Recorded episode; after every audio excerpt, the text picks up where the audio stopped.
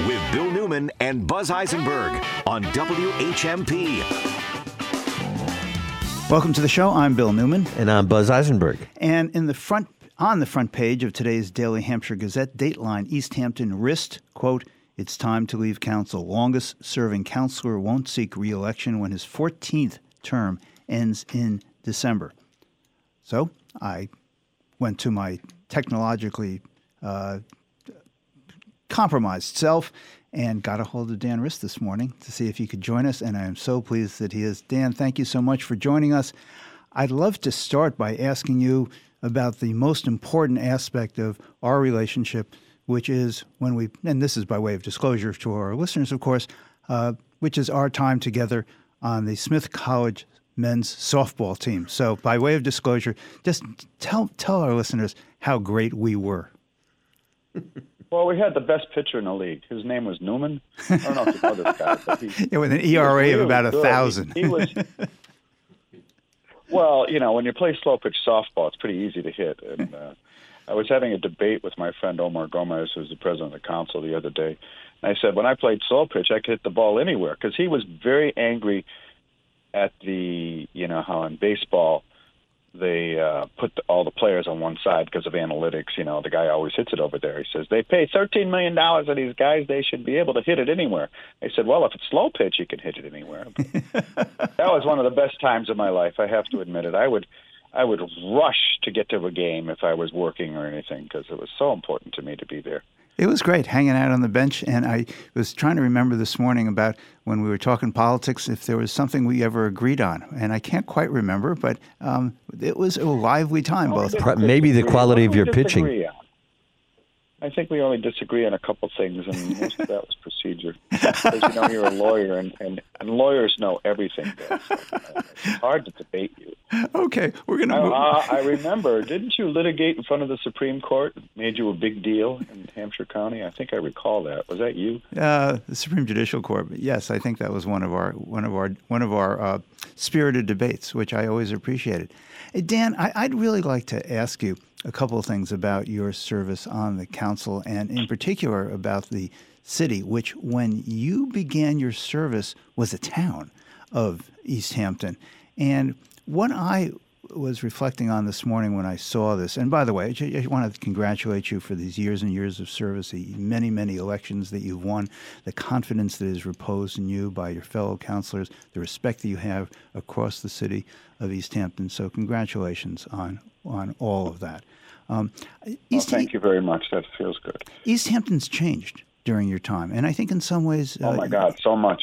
And I think you've changed along in both. It, it's been kind of a path that both you and the city have been on, and I'm wondering if you agree with that. And I'd appreciate your reflections. Well, gosh, have I changed? I've changed a lot because one of the things I've noticed on the council is that you have to listen. And when you listen, it affects you. I always tell people, for one thing, I don't like this remote.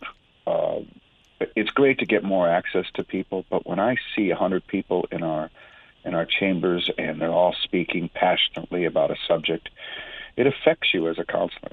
So you listen. You listen greatly to what is being said, and a lot of things changed my mind. And I think I was rather stubborn at the beginning, uh, believing that you know I felt comfortable in in my path towards some whatever the issue is. But then, when I listen to the people, when I listen to the passions of people, and I do a little research, it's amazing. And the one thing that's very important, I think it's true of most local politicians, we don't judge issues based on an ideology, if I'm a Democrat or Republican or whatever. We judge the issue based on its merits. What is it before me? And the main reason I ran for office was because I didn't like that town meeting would have one meet, two meetings a year dealing with millions of dollars in appropriations. And I thought financial oversight was so important, where we have two council meetings a month, and we put out a lot of money. We just did appropriations for hundreds of thousands of dollars for the DPW, for instance. I wanted to guard the money. I wanted to be involved with where the money goes because that's the main reason we exist. What the taxpayers want us to do is make sure the money's being spent properly.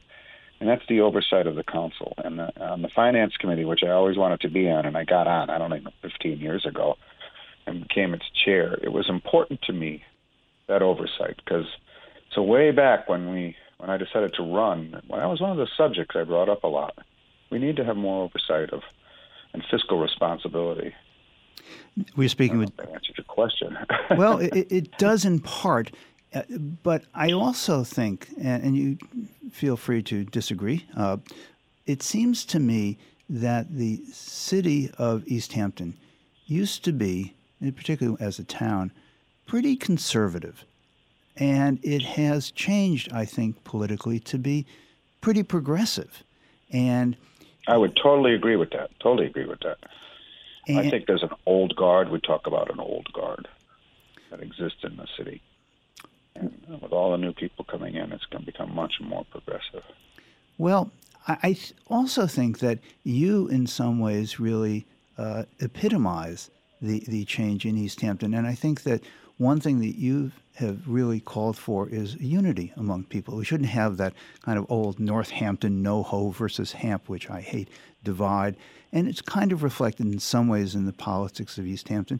But you came out uh, in support of, for example, the Safe City Ordinance and in protection of uh, immigrants and with regard to police reform. You were uh, a vote in favor of all those progressive uh, uh, resolutions and ordinances in, before the council, um, which I'm not sure that 20, how many years has this been? You've been there forever, as far as I can remember.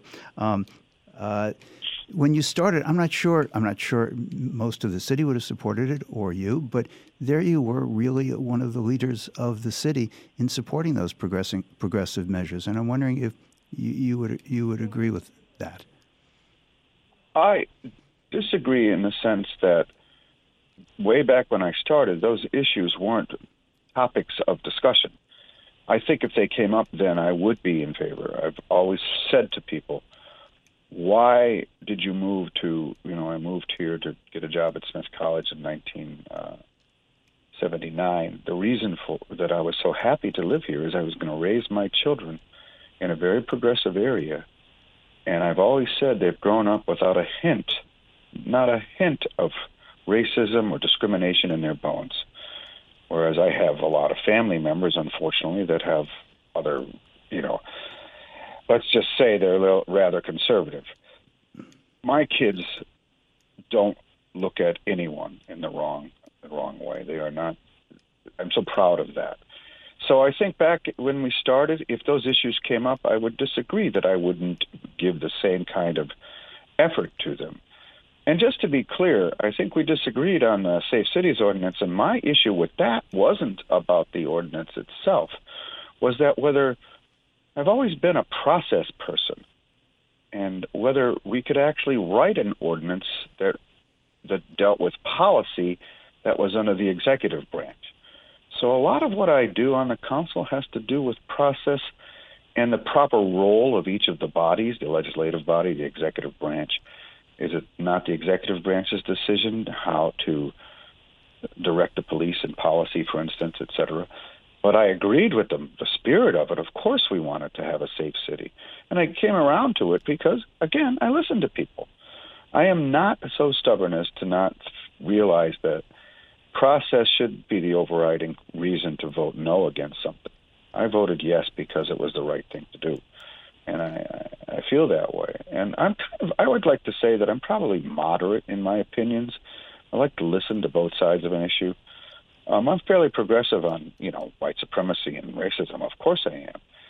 And, uh, but I, I, I kind of support our police department, for instance, because I believe they do a good job, and they do support um, accountability. And I think we should have our police be accountable. I think we should treat them as human beings and also realize that we have a lot of crime and all the guns out there, and we're going to need our police, well, our police, to do the job that they've been hired to do, the courage they have to run into gunfire. Um, but you know, we still have to hold them accountable, and I believe the Reform Act of the state legislature does that, and I fully support that, and they do too. So I'm kind of, I'm, I think I'm kind of moderate, but I'm very progressive when it comes to issues regarding racism and white supremacy. I've always been that way. They just haven't been as. That's what the whole world has changed, and I think media has a lot to do with that. That we're able to see things happening in other parts of the country and react to them. So, I think uh, I think the press has been very good that way, getting us information. Dan Rist, I want you to know we are so, going to actually be focusing with uh, city councilors uh, on this new show, Talk the Talk. We began that on my show about a year ago with Northampton City Councilors, and we're really looking forward to have councilors from East Hampton, Northampton, Amherst, Greenfield on the show on a regular basis. And so we look forward to having you back. Before you go today, I would love to ask you one more question. And we look forward to having you back on the show during your time on the council and thereafter as well. In today's Gazette, it says an emotional Rist shared his decision with fellow councilors at the close of Wednesday's meeting. December 31st will mark his last day in office when his 14th term expires. City Council President Omar Gomez acknowledged how difficult it must have been for Rist to announce his retirement after so many years. In a statement to the Gazette, Gomez commended Rist's professionalism, honesty, and dedication to service to the community. This uh, this is a hard decision for you in some ways. It is because I believe that um, I still have more to give to the council and to the city, but I also believe that I've had a need to go back to what I do best, and that's with my family. Council isn't easy. It has its ups and downs. And when you get older, stresses, you, you allow stress to build, and it's all self inflicted stress. And I, I just don't want to deal with that anymore in a sense of having to deal with the stress of, you know, politics, etc. On the other hand, I, I love what I told them the other night. I miss the debates we have, which are very good on on where there's no contention. There's just debate over. We were talking about charter changes the other night, and I, I would love doing that kind of thing and debating uh, the charter and and uh, legislation, et cetera. But you know, it's just that there's a younger generation out there, and I ought to make room for them. Uh, that's one of the things I thought of. But I had decided two years ago that this would be my last term. Oh, by the way, that's wrong. It's not the 14th term. It's the end of my 13th term. Okay, we're going to make that's the press. We're going to make them pay for that mistake. Just just 13, not 14 terms. Hey, Dan Rist, I appreciate your time this morning. We really appreciate your service, and I look back. I look forward to having you back on the show. We do. Okay. Well, thank you, sir. Thank you so much. We'll be right back. We'll be f- talking with former State Senate President Stan Rosenberg right after this. More Talk the Talk with Bill Newman and Buzz Eisenberg coming up right here on WHMP. When it's happening here in the Valley, we're talking about it. We have a very unique and lethal combination of emboldened white supremacy in this country and unfettered access to guns. We need to keep talking about the intersection of white supremacy and guns. Guns are used in order to, you know, elicit fear and power and control by white supremacists, and it's not an issue that's going away easily. 1015, 1400, and 1240. We are the Valley. We are WHMP. Business West announces the 2023 Difference Makers. This year's honorees include Nathan Costa of the Springfield Thunderbirds, Stephen and Jean Graham of Toner Plastics Group, and Helix Human Services. Read their inspiring stories at BusinessWest.com. Join Business West on April 27th at the Log Cabin and celebrate the Difference Makers. Network with hundreds of business and civic leaders. The 2023 Difference Makers, sponsored by Burkhart Pizzanelli PC, the Royal Law Firm, Tommy Carano Group, and Westfield Bank. Celebrate the Business West Difference Makers, April 27th at the log cabin. That stabbing pain in your neck that keeps you up at night. Ugh. The creaking noise you hear while climbing the stairs. Well, if you ruled out that your neck pain isn't your partner, and the creaking noise isn't the stairs, and it's your knee, Maybe it's time to make an appointment with the physical therapy team at New England Orthopedic Surgeons. And at New England Orthopedic Surgeons Physical Therapy, you don't have to be a patient to set up an appointment. Whatever you need, the physical therapist at New England Orthopedic Surgeons will work with your primary care doctor to ensure you're getting the exact treatment for your injury and severity of pain. Physical therapy can be a great option if surgery isn't. Call or go online to set up your appointment today at a location near you in Northampton, East Longmeadow, Springfield, Feeding Hills, or Ludlow and get physical with New England Orthopedic Surgeons Physical Therapy. You're listening to Talk the Talk with Bill Newman and Buzz Eisenberg, WHMP. And we're back. We have with us on the line former State Senate President Stan Rosenberg. And Stan, thank you so much for being with us. I really appreciate you taking the time. We have spent a lot of time this week reflecting on the service of uh, our former congressman, former state senator, four-time elect, 40 years as an elected official, John Olver.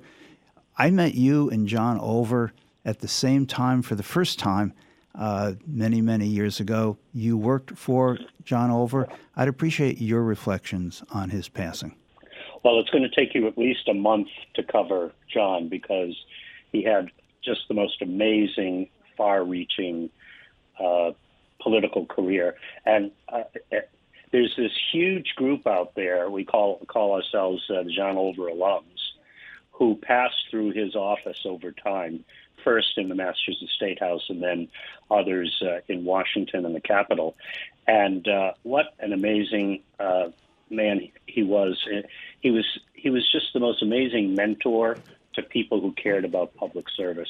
So, in addition to all the legislation he wrote and and voted for, and all of the economic development and community development work that he did, and all kinds of amazing things that, that he worked on one of the most uh, uh, undervalued or underrecognized things that he did was he mentored a couple of generations of public servants who went off to do in their own careers, uh, modeled after his approach to politics and to serving the public.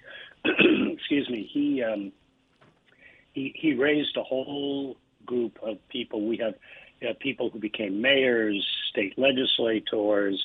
Uh, one of his former chiefs of staff at the State House became uh, Assistant Secretary of the United States Department of Agriculture. I mean, the John Olver alums and clones, excuse me, I'm a little stuffed up this morning, uh, basically uh, ended up, so many ended up all over uh, both federal and state government and carried on in their own careers the values and the approach and the um, the way John, you know, taught us. It was all about you know listening. He could give he could give quite a long speech, as we all know. yeah. I used, I used to joke about having gone to the John Olver School of Public Speaking, but the reality is he did much more listening than he ever did talking, and because he listened so carefully and so well, and had such depth of background and uh, ability to sort through the the fact from the fiction and the and the chaff from the wheat, he was able to find common ground and build solutions that really mattered. I remember a conversation I had with him once on a particular issue, and I said, John, um, how, how are you going to navigate this issue? Because it was an issue that was so dear to the hearts of uh, a cadre, a, a portion of his district, and yet the majority of his district did not accept that point of view. And he said, Stan, if you give people nothing, then they don't feel like they're being represented. So you have to find your way toward solutions that will um, provide support for the values and and things that uh, people want, even if sometimes they're not popular. I mean, he would not do anything, you know, Ill- illegal or immoral or anything like that, but he would so carefully study and understand issues, and he'd be able to find a niche where he could speak to those people who would otherwise be left on the sidelines and not receive anything from their point of view out of their elected representative.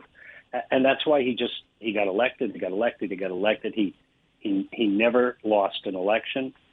When he ran for the state senate, at that point, um, a very capable gentleman from from Goshen, John Barrus, was the incumbent Republican state senator, and that seat had been held by Republicans for about a hundred years.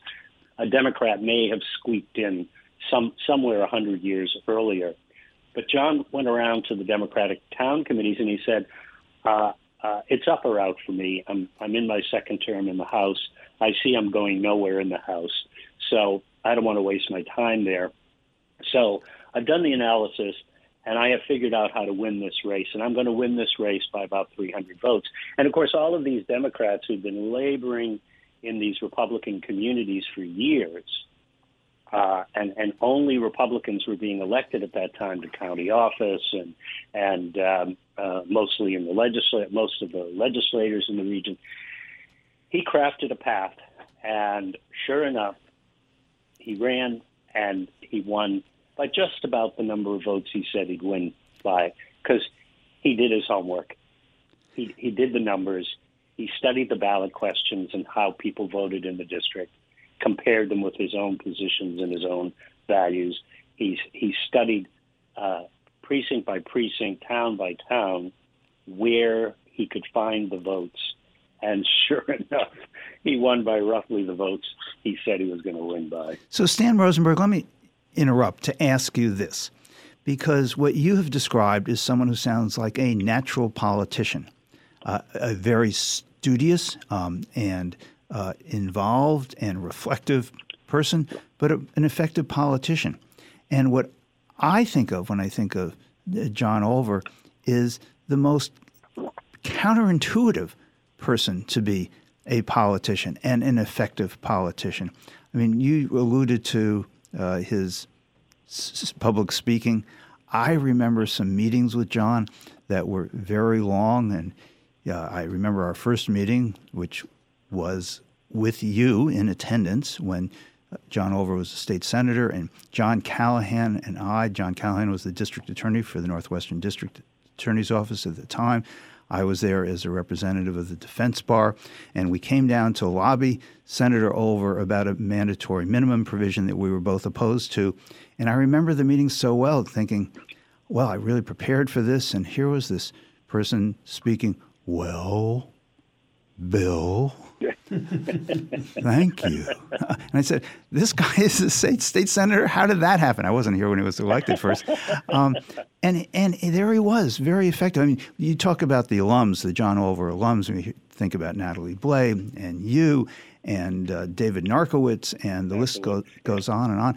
And all very effective, and I think really kind of naturals as at being po- political. Um, and um, t- Buzz Eisenberg has a comment. Yeah, I do. Uh, hi, Stan Rosenberg. This is Buzz Eisenberg. And I, I, just wanted to say I was in a meeting once with Bob Pura and John Olver. We were talking about, you remember when GCC was being, uh, the core was being rebuilt. When and Bob Pura, I take it, was the president of GCC? He was the okay. president of GCC, and yeah. we had a meeting that was scheduled for about a half an hour.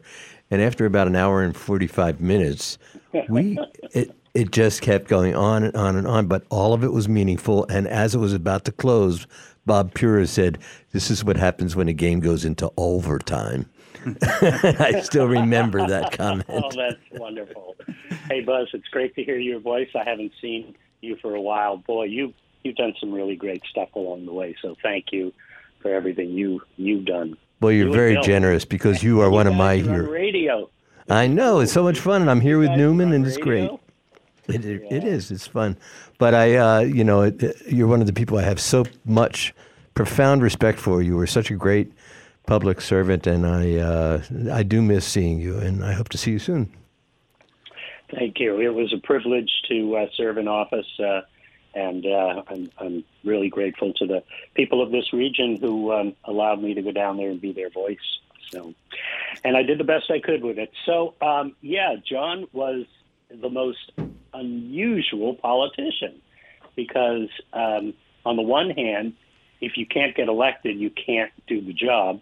And he managed to do the analysis, figure out how to get elected, and he succeeded to getting elected.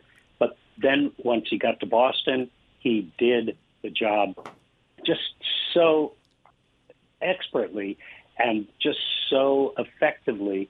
And it always, people always wondered, like, how can this guy who takes so long to communicate what he wants to communicate, how can this guy be as effective as he is? Not a backslapper. He's not running around uh, tr- trying to take credit. He's not looking for the headlines. He's just there. He's he was a workhorse, not a show horse, as he said in his uh, TV commercials for Congress. It was one of the great TV ads. It was. It showed. I, I, I was looking for it online and I couldn't find the one I was looking for. I did find some John Olver ads online, but I couldn't find the one. It's he's running and he's running and he's running from one town to one town to another town to another town in the district, um, and it really showed him as someone working. That said, he really, in many ways, didn't like campaigns at all. He really didn't like debates. Um, he'd prepare for them, but he kind of hated them. Um, and he didn't really like the campaigning all that much, unlike a lot of politicians. And yet, people liked seeing him on the campaign trail. Let me let's take a quick break here. I want to come back. I want to continue this conversation. We want to continue this conversation with former state Senate President Stan Rosenberg. Can you stay with us a few more minutes? I certainly can. Great. We'll be right back. You're listening to Talk the Talk with Bill Newman and Buzz Eisenberg. For WHMP News, I'm Jess Tyler. Following the end of this semester, all community colleges in Massachusetts will no longer require students enrolling to have the COVID 19 vaccine. The Massachusetts Association of Community Colleges, which represents all 15 community colleges in the state, recently made the decision based on several factors, including the end of the national and public health COVID 19 emergencies. The COVID 19 vaccine has been mandatory in all community colleges in the state since January 2022. A Greenfield man is under arrest for allegedly pulling a gun on a person at Stop and Shop in Greenfield yesterday afternoon. 39 year old Luis Marin was arrested by Greenfield police around 2 p.m. No shots were fired, and the incident is still under investigation. Marin was arraigned in Greenfield District Court today. Balise Auto Group is purchasing Steve Lewis Subaru in Hadley. The select board approved the transfer of the Class 1 auto sales license, and the Subaru dealership will now fall under the Balise Motor Sales umbrella. Balise plans to expand the footprint of the property and construct a new modern facility on the site, according to the Gazette. The license allows 187 vehicles to be parked on site, subject to conditions set by the Planning Board, Conservation Commission, and Building Inspector.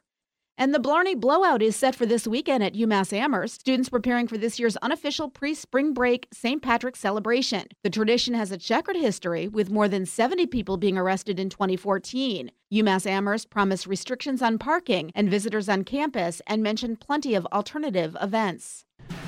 For today, look for increasing clouds, highs 40 to 44. Tonight, snow and a wintry mix. It'll be breezy, overnight lows 28 to 32. And the outlook for Saturday, snow and a wintry mix tapering off in the afternoon. It'll be windy, highs in the mid 30s. I'm 22 News Storm Team meteorologist Adam Strzempko on 1015 WHMP. This News Minute is brought to you by our partners at Holyoke Media. Yo soy Johan Rashi Vega con la síntesis informativa de Holyoke Media.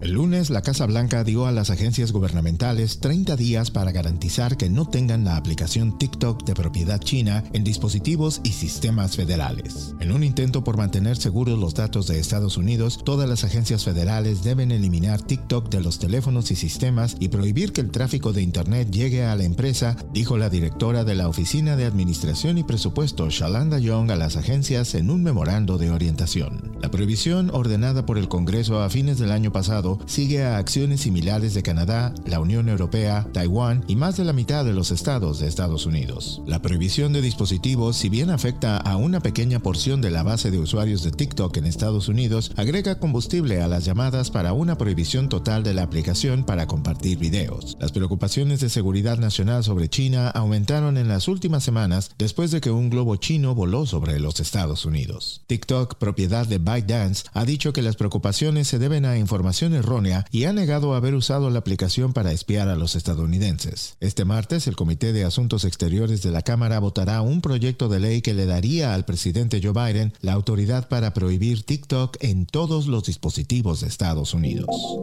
En otras informaciones, la gobernadora de Massachusetts, Maura Healey, dio a conocer el lunes un plan de reforma fiscal de aproximadamente 750 millones de dólares destinado a ofrecer ahorros significativos para familias, inquilinos, personas mayores y otros. La gobernadora está proponiendo varios cambios al código fiscal. El plan necesitará la aprobación legislativa. Se espera que Healy presente su proyecto de ley de reforma tributaria el miércoles junto con las recomendaciones presupuestarias requeridas para el próximo año fiscal.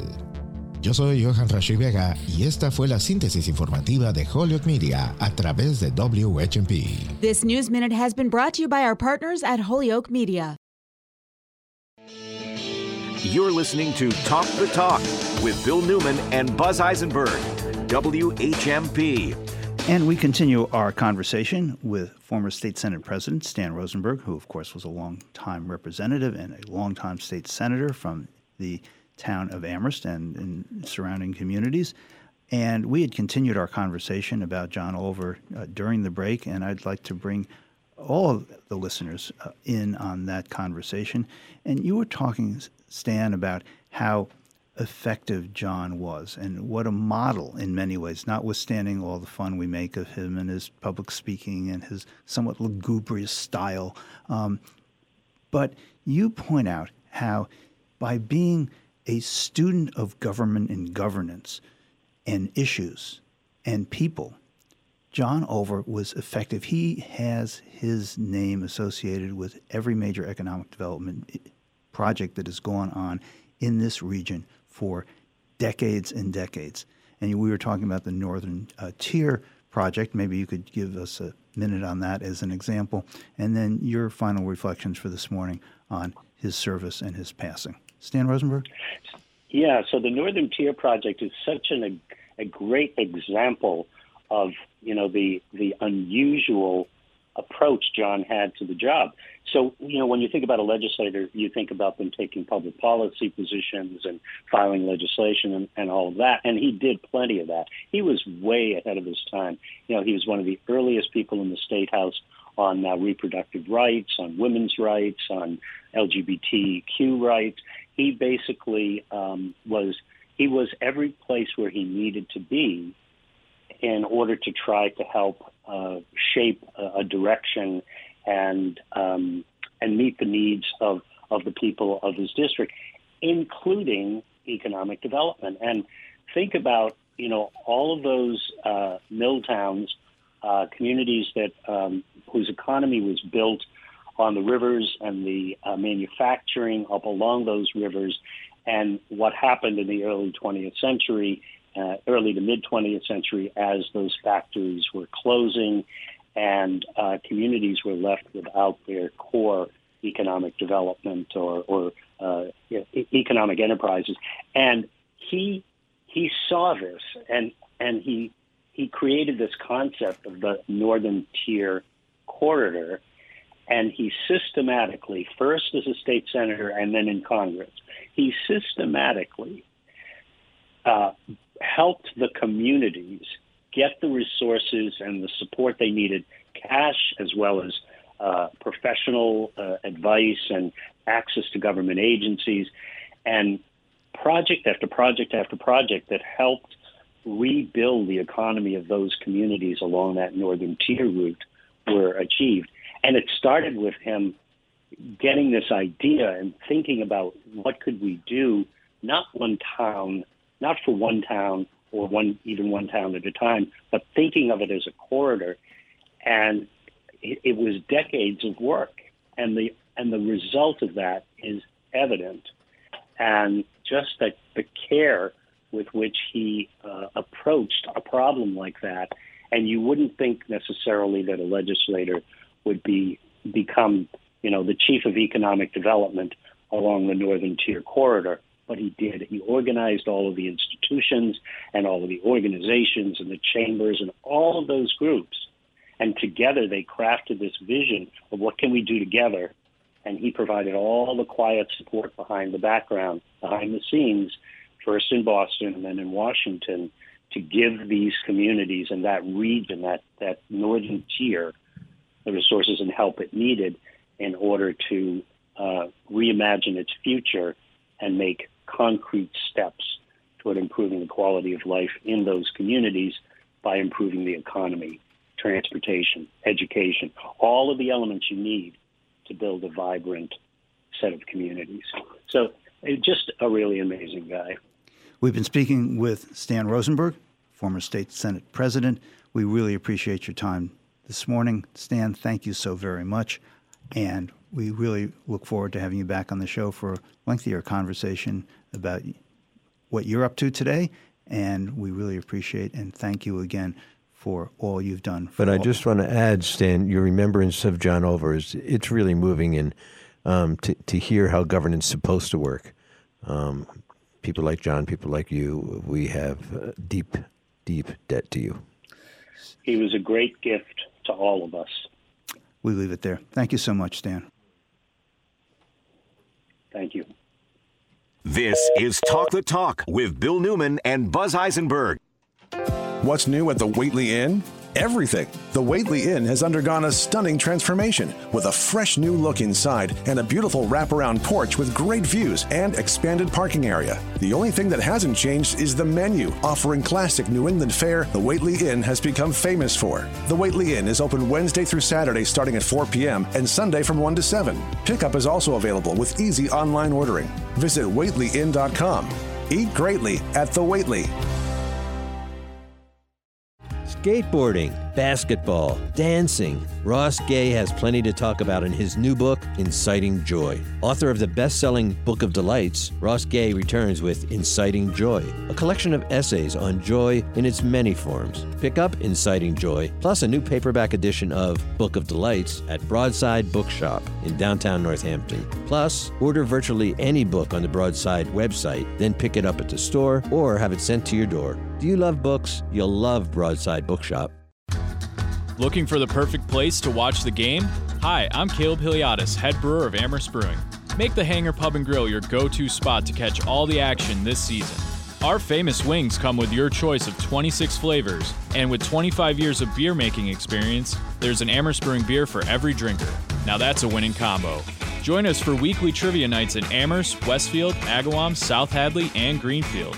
Visit hangarpub.com for more of what we have cooking and brewing today. It happens all over Massachusetts.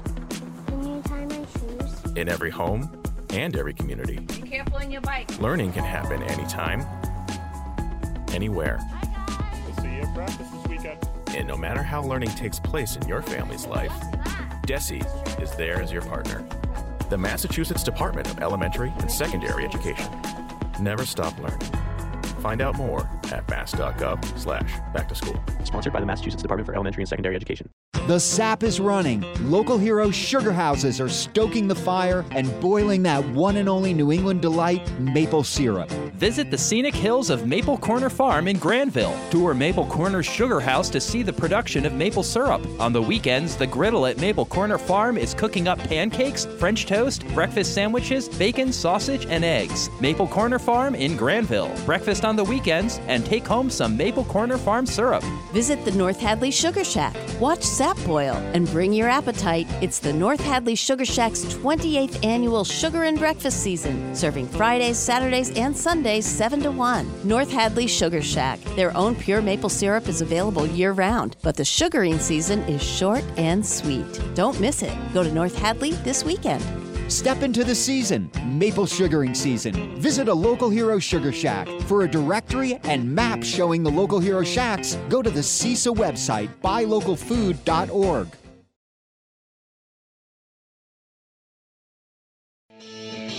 You're listening to Talk the Talk with Bill Newman and Buzz Eisenberg, WHMP. And this is Buzz Eisenberg. Thanks. Uh, welcome back to the show. Um, we are, um, you know, Bill, there was one other story I wanted to tell about John Olver before we go, which is our son was in seventh grade and he was elected president of the Student Government Association for the middle school. John Olver came because the school needed, I think it was a roof, and there was discussion about whether or not the bond was going to be able to be floated. John Olver kept calling our 13 year old, whatever he was in seventh grade, Mr. President during their conversations and explained to him why bonding is difficult in Massachusetts. It can only be 10% of the overall budget. I just remember the detail that he went into with our seventh grader who walked away with a clear understanding of how bonding works vis a vis the Massachusetts budget and the respect that was garnered by uh, John calling him Mr. President repeatedly. I just wanted to finish up with that uh, that John Olver remembrance um, before we move on. Well, let me tell you what we are doing here in the studio. We have managed to lose Max Page, and um, my phone is hereby been absconded with. Ah, there it is. Okay, and so we're going to try to get Max back on the on the phone here because I really want people to know about what is happening with the state budget and this remarkable uh, provision in Maura Healey's, Governor Healey's proposed budget, which is tuition free and debt free public higher education, specifically with regard to community colleges. It's really quite quite something.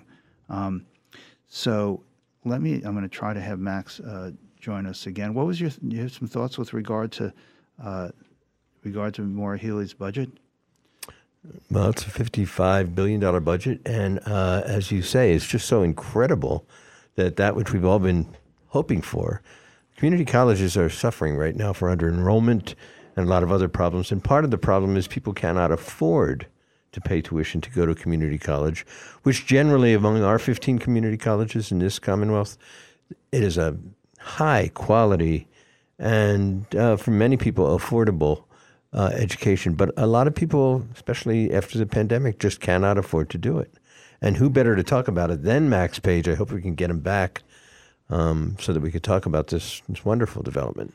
And it's been a top priority for the Massachusetts Teachers Association for many years. Uh, Max Page, when he was vice president, worked tirelessly on that. And Max Page, as the president of the Massachusetts Teachers Association, has been working tirelessly on this. Max Page is now with us. Max, I'd really love to know your thoughts with regard to Governor Healey's proposed budget. Thanks, Bill, and good morning. Sorry for the technical difficulties. Um, so, this is an important moment because so many of us worked very, very hard over many years and Western Mass was a huge supporter of the millionaires tax, the fair share amendment. Um, and so what we see in the governor's budget is um, we're seeing the fruition of all that effort, all that work, and that election. And for education, we see there's uh, full funding of the Student Opportunity Act, um, $600 million for K 12 public schools, big, one of the biggest increases in years is in her budget. And in public higher education, you know, listeners know me know I, I teach at UMass and long been advocating for funding um, affordability, high quality public higher ed, and the governor has included in this first year for fair share spending, money from the Fair Share Amendment, the Millionaires Tax, 370 million additional dollars that will make um, public colleges much more affordable it will invest in fixing our buildings, $140 million for fixing buildings across the 29 uh, public higher education campuses, and many millions others in for for student support services to make sure students get through, not just to just to college, but to get through to graduation. So there are a number of really uh, transformative investments. Uh, we think there's a lot more needed, but this is a huge first step. You mentioned a very large number and a lot of dollars with regard to yes. what I think comes under the rubric of deferred maintenance, which is we just won't pay for keeping up the buildings that we have to have in order for people to be able to be safely in them and to use them and all of that.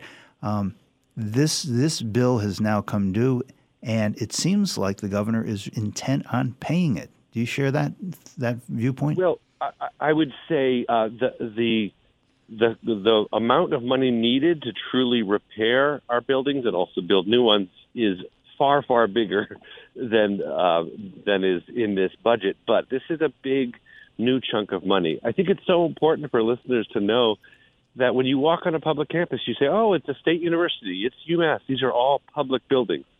Well, increasingly over the past quarter century, when you look at those buildings, you should see student fees.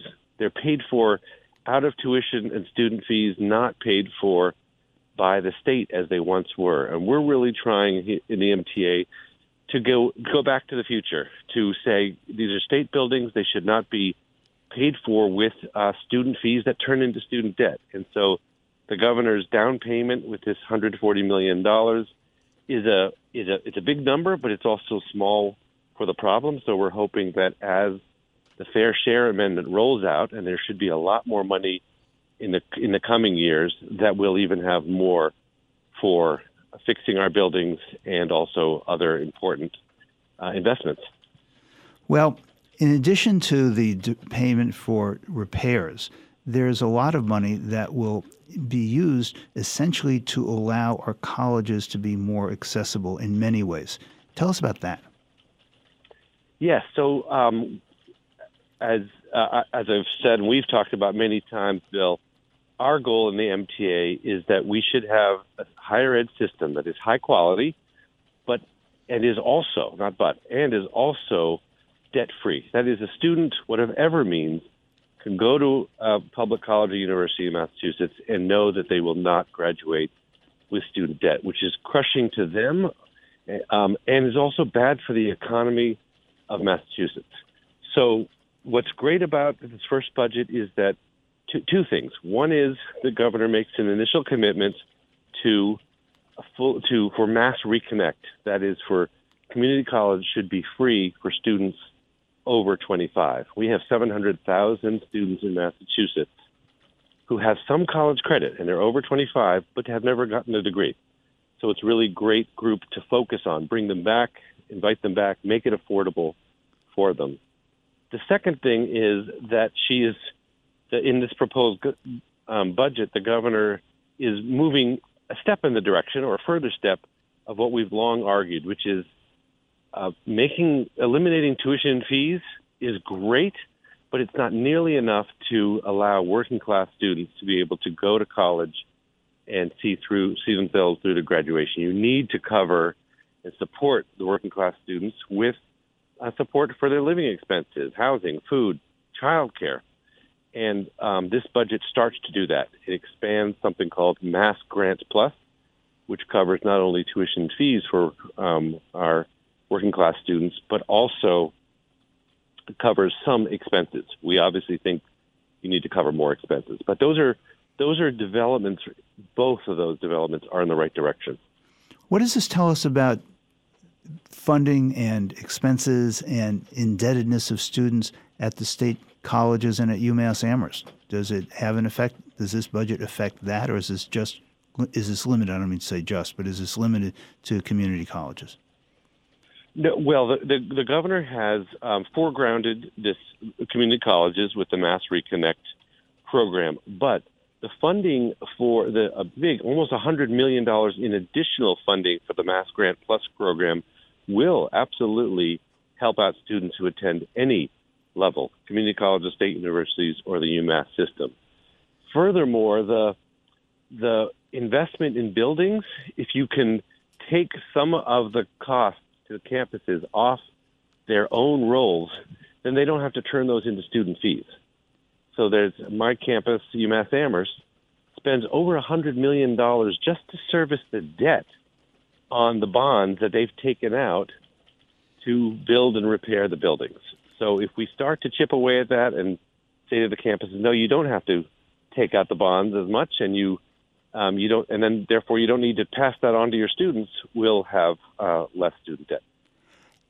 So this will have an effect of reducing, I take it, reducing the amount of increases in student fees and or tuition.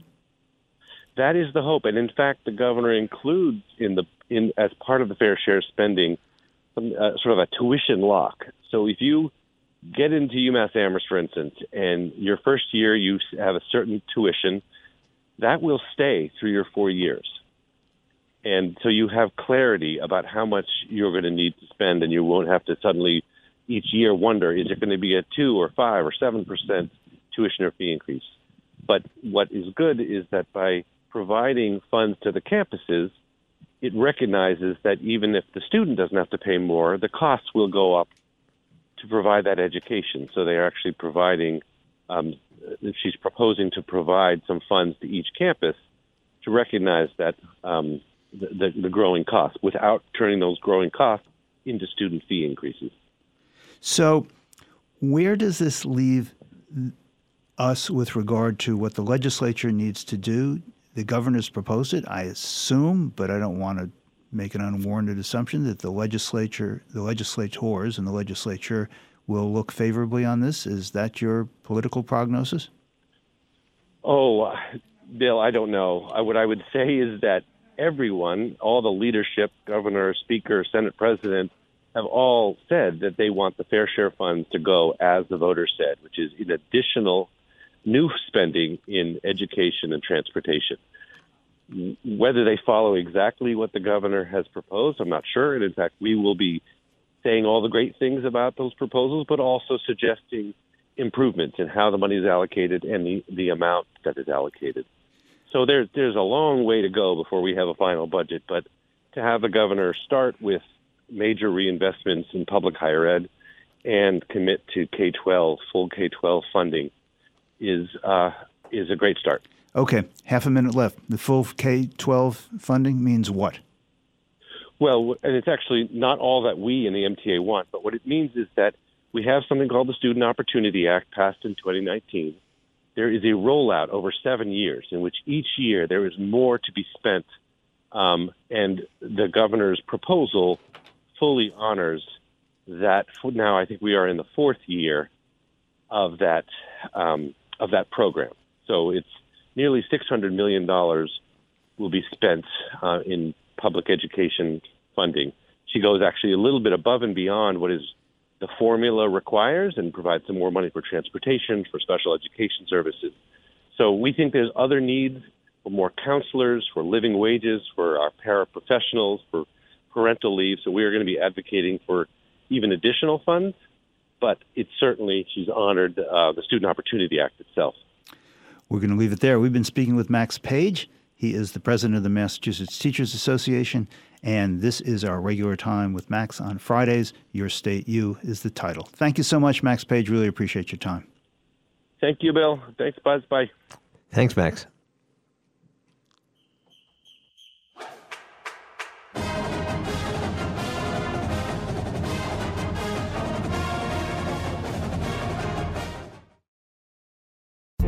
The Food Bank of Western Massachusetts provides healthy food to families and individuals facing hunger in our region. And right now, with food insecurity the highest it's been in recent years, the Food Bank is distributing more emergency food than ever. Learn more about the Food Bank or get support for yourself and your family. Go to foodbankwma.org or call 413 247 9738. The Food Bank of Western Mass, committed to making sure our neighbors have enough to eat and leading the community to end hunger. Live and local news and talk for Northampton and the Valley since 1950. WHMP Northampton. WHMQ Greenfield. Northampton Radio Group Station. It's 10 o'clock. I'm Deborah Rodriguez. Alec Murdaugh speaks just before he's sentenced for a double murder. I'm innocent. I would never hurt my wife, Maggie and I would never hurt my son, Pawpaw. Murdaugh faces life in prison with no chance of parole a day after he was convicted of killing both of them. Prosecutor Creighton Waters urging the harshest penalty possible. I would submit to you that the only just sentence here to give justice for Maggie and Paul is the maximum and that would be two consecutive life sentences. Judge Clifton Newman is addressing Murdaugh right now. The jury deliberated for less than three hours before convicting him yesterday. Parts of Texas and Louisiana have been battered by the same storm system that slammed the mountains of Southern California. Correspondent Janet Shamlian reports from Shreveport. Little Elm, Texas, where at least six cars and trucks were buried under bricks, metal beams, and other debris when devastating winds collapsed a shopping center. It just was like a boom. It it was on us. We got a tornado on the ground. In the Dallas area, wind gusts as high as 80 miles an hour. Downing power lines and plunging hundreds of thousands into the dark. Back in California, some people have been trapped in their homes for almost a week. Michelle Calkin's first floor is buried in snow. We need help. People are trapped in their homes. They cannot get medicine, heart medicine, insulin. Avalanche warning still up in Northern California, Sierra Nevada. Walgreens Boot Alliance has had a change of heart about dispensing abortion pills in the mail in 20 states. Though the procedure is legal in some of them, the pharmacy chain's up against Republican attorneys general who say the company risks breaking the law.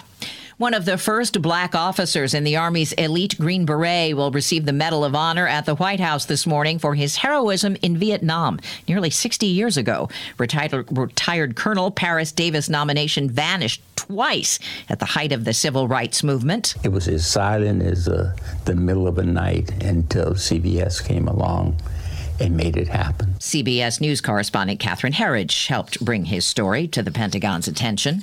Researchers have found a new statue believed to have been part of a series in eastern Polynesia. CBS's Stacy Lynn. More than 1,000 Moai statues have been discovered on Easter Island in the Pacific, and scientists thought there were no more. But a new and smaller Moai was just found in a dried up lake. Janet Van Tilburg told 60 Minutes no two are alike. They're different in the line of their mouth, they're different in, of course, their size and shape. This one was found laying on its side. The Dow's up 154 points. This is CBS News. Nobody should have to pay for one size fits all insurance coverage. Liberty Mutual customizes your car and home insurance so you only pay for what you need. Liberty Mutual Insurance. Yeah, I'm so stressed. Our business is growing. We've got people all over now. Ooma. What is that? Meditation? I'm recommending the Ooma cloud phone system with auto attendant and more than 50 features. Ooma? Yep, switching to Ooma is a cinch. Just $24.95 per month per user, plus taxes and fees. Ooma. Now you're feeling it. Find small business calm at ooma.com slash radio. That's O-O-M-A dot com slash radio. I'm probably okay to have one more drink before I drive home. I'm probably okay. I open the window to stay alert. Probably okay. I just popped some gum in my mouth. Step out of the car, please. I probably made a mistake. Probably okay isn't okay when it comes to drinking and driving. If you see a warning sign, stop and call a cab, a car, or a friend. Buzzed driving is drunk driving. A message brought to you by NHTSA and the Ad Council. A long standing college hoops record still stands. For 6 1 guard Antoine Davis. La- For WHMP News, I'm Jess Tyler. Teachers, students, and community members gathered at Amherst Pelham Regional High School to express their frustrations and ask the school committee for an increase in funding at a joint meeting last night. Teachers say they're frustrated because they don't believe their compensation reflects how much they give and are asking for more than a proposed 2% cost of living increase. Currently, Amherst teachers receive a base salary of $44,254. Officials say the district is approaching a financial cliff and may be forced to consider eliminating 15 full time positions and offer early retirement incentives. Teachers are currently working without a contract under a work to rule, which means they do not work outside school hours. The Family Dollar in Easthampton is temporarily closed due to safety code violations. The discount store on Union Street was fined $2,600 by the city's fire department last week and received a cease and desist letter until a number of fire safety code violations have been rectified. The problems began last May when a fire inspector found entrances and exits blocked by merchandise during an annual inspection. Emergency lighting was also not working, and issues of cleanliness and storage of bulk materials were also cited. During a follow up inspection last month, no improvements had been made. The company must now pay all fines and correct all of the code violations before they can reopen. For WHMP News, I'm Sarah Robertson. And Cosenzi Auto Realty, part of the Tommy Carr Auto Group, is expanding. The company recently bought a large commercial lot in Northampton at 171 187 King Street. That site was the former home of Don Leah's Honda dealership. For today, look for increasing clouds, highs 40 to 44. Tonight, snow and a wintry mix. It'll be breezy. Overnight lows 28 to 32. And the outlook for Saturday, snow and a wintry mix tapering off in the afternoon. It'll be windy, highs in the mid 30s. I'm 22 News Storm Team meteorologist Adam Strzempko on 1015 WHMP. For WHMP News, I'm Jess Tyler. This is Talk the Talk with Bill Newman and Buzz Eisenberg on WHMP. And welcome to our program. I'm Buzz Eisenberg. And I'm Bill Newman. And uh, we are really pleased to have uh, our representative on the Governor's Council. We'll talk about what that is for those who don't know. Here in District 8, we have uh, District 8, by the way, is where, if you're listening, you you live. You, that's where you live, District 8 here in Western Massachusetts. And our representative on the on the governor, our counselor is Tara Jacobs. Hello, Tara Jacobs. Hello, and good good morning to uh, both of you and to everyone listening. Well, thank you, and uh, it's really great to hear your voice again. We uh, we I don't since January fifth when you were sworn in to be a member of the governor's council. Um, we haven't spoken, so tell us. Uh, you've been busy, I understand, since January fifth. I, I have definitely um, been out there uh, busy and and uh, doing what I can to um, serve serve District Eight, Western Mass, well, and and the rest of the state in this role. Very both excited you to and- have taken on the, lead, the role. So Yeah, you and Bill were talking before we went on the air about the need to refresh people's memory about what exactly is the governor's council, what is the responsibility of the governor's council. Yeah, you know, and I I do hope more people are aware of what it is than than uh, previously, since we have talked so much about it. But um, I still find when I'm out there that more often than not, still need to remind people what what governor's council is. Um, we are a group that that um, is responsible for. Um, confirming all of the judges across the state and, and selecting our parole board. And if the parole board sends forward pardons or commutations, then we weigh in on that. Um, every clerk magistrate and assistant clerk magistrate um, comes through governor's council for confirmation, and um, and the and the list goes on and on, and includes things like um, what's called draws on the treasury warrants that we have to approve that literally are um, chunks of the state budget that um, without our approval the the state kind of grinds to a halt and things don't get paid. So that's sort of like a housekeeping aspect of, of the work Governor's Council does, but it's so important. It's the payroll for statewide and all the infrastructure projects and, and capital maintenance and everything else. Um, so it's it's sort of a one of the few non-judiciary um, constitutionally described roles of the governor's council um, and ironically one of the things that um, has been the reason we've had the meetings we've had while we're waiting for the new administration to start the nomination process again I'd like to ask you about that, Governor's Counselor Tara Jacobs. What we read at the end of Governor Baker's term was confirmation after confirmation after confirmation after confirmation after judges who were, well, for the most part, establishment kind of lawyers. Um, and what it seemed to me, uh, speaking personally, that he was trying to do was to take every possible vacancy and fill it before he left. And there is this, and there's this picture, this photograph of the judges he Oh, yeah. appointed had confirmed a massive number. Um, that was amazing yes and and his nominations and confirmations while in office uh, uh, include the entire Supreme Judicial Court, all Mhm, seven members of mhm. the court, and many many members of the Massachusetts appeals courts and district court judges and superior court judges and clerk magistrates, and the list goes on and on.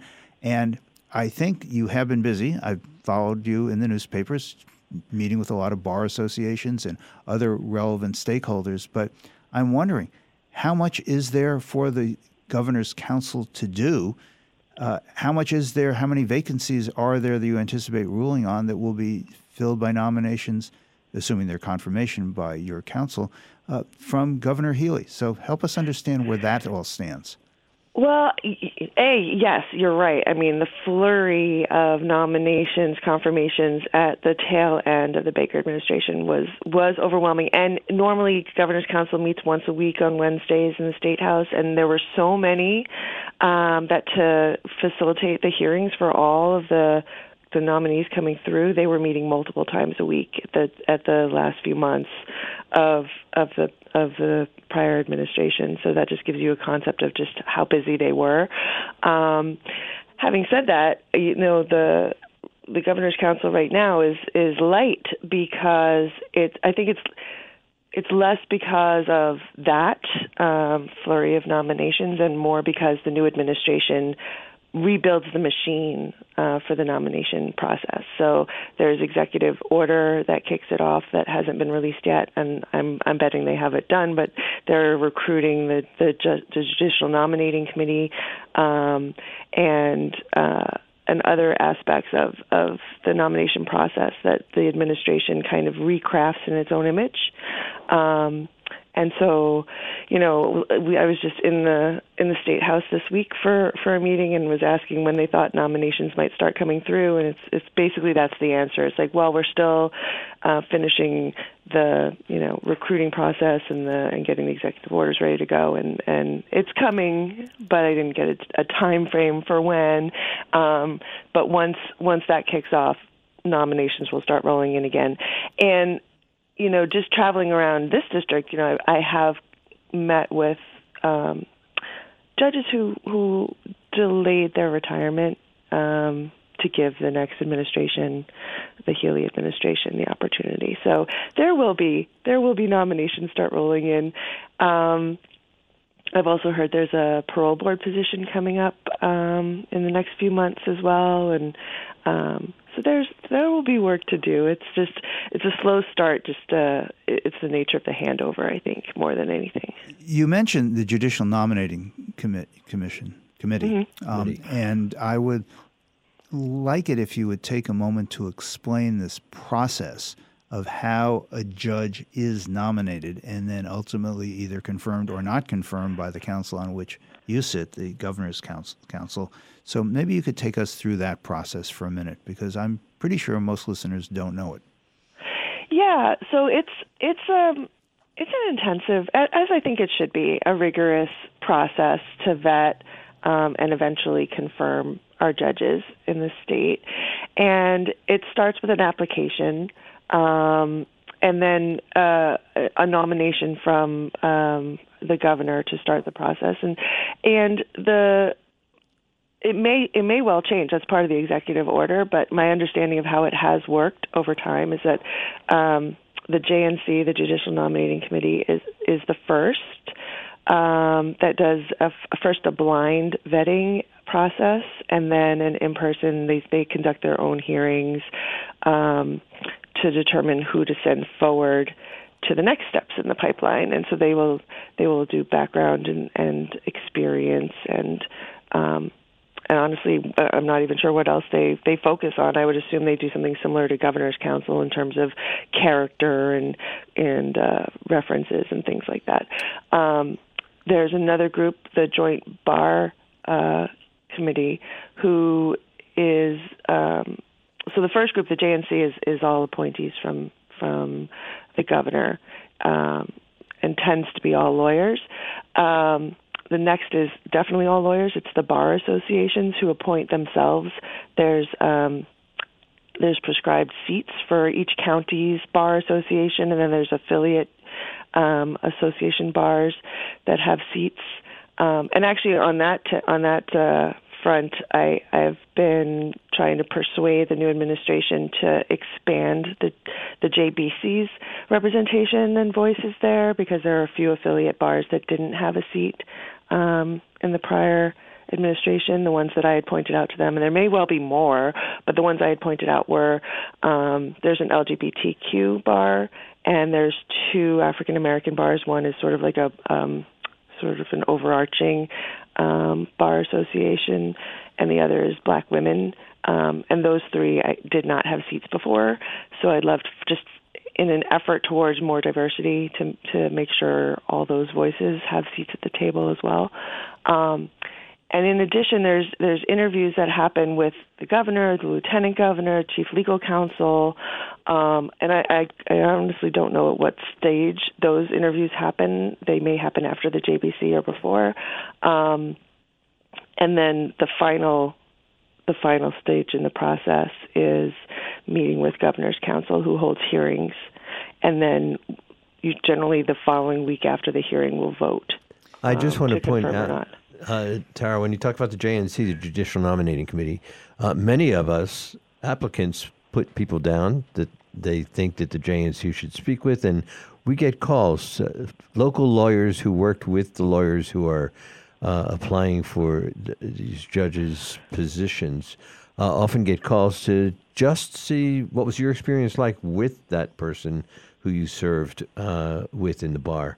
And for us, it's kind of important, I think, I, and I Yeah, think for you too, because Absolutely. you're very concerned about whether Western Massachusetts has um, people sitting on the bench who are familiar with Western Massachusetts. For sure, and I think I think that's such an important component all along the way, including up to the governor's council stage. Like my my hope is that, especially when it is a local Western Mass um, nominee, that I I would love to have, um, and I'm planning to have hearings um, locally so that we can have as much of that kind of in person, first person. Um, references and, and experiences shared, and just uh, beyond that, just to engage people in what the work of the governor's council is, and and and to have hearings that really just sort of um, help help inform and engage our communities in in that work. But I do think that first person. Um, whether it be words of support or words of concern, I think those are both equally valid points of view to hear. Um, be a part of the process. Um, yeah, so I think I think probably all along the way there's there's a lot of that feedback that comes into the process from from the community. So, Tara Jacobs, you, you mentioned the vetting process. I'll make this comment. A, I was going to say a few, it was probably more than a few decades ago, in a moment that I cannot remotely begin to explain. I actually looked at a judge's application uh, to send in. And All 50 pages or something? No, that's exactly the point I want to make. It was about six pages. Oh, it was now. really easy to Oh, it's fill out. longer And now. now It's it's definitely like, longer as, now. As Buzz says, about 50 pages of questions about everything, all the now law it's you've closer ever. to the 50 pages. It's it's probably it's like 80 something questions, something like that. Um, but, and that may well change again. That's the whole thing with the each administration really puts its stamp on the process. So that application may expand again, or it may even shrink. I, I really don't know until we see what comes out. I once Um, had a colleague, uh, you know this colleague as well, who served as a eventually as a probate court judge. When he was filling out uh, the form, he said, "We have a mandatory retirement age of 70. I hope I can finish the form before I hit 70." That's funny. It is. It is a fairly intense application. Um, the past administration's one, anyway. Um, and I'm I'm going to guess it, if anything, it'll it'll grow rather than shrink, or it may just stay the same. But um, but it tends to be very repetitive too. Like reading reading the way the questions are asked, it's, like paraphrasing the same sort of questions over and over again to some degree um, that have to do with experience and things that you're most proud of and what have you learned, lessons learned in the work that you've done. So reading some of the prior applications, they tend to, it fully looks like some of them just cut and paste the same answer again and again throughout the application. um, but then there's also, you know, financial background and, and, um, you know, philosophical questions. It's, it's, it kind of, um, meanders around very much a typical job applications questions and then and then ones that are very much about the judiciary and and what you would bring to the bench and why you would be a good um, a good member um, to to get the spot. I've looked at the application recently, not with any personal interest, but to see what was asked.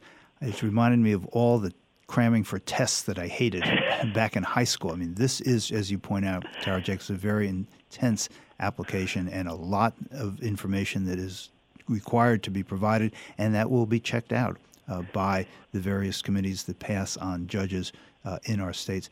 I, we're going to take now a couple minutes for messages. When we come back, I want to ask you something that was a really important issue during the campaign, and that is your background for the governor's counselor position. And again, for uh, if you're listening uh, and you live in Western Massachusetts, Tara Jacobs is your governor's counselor.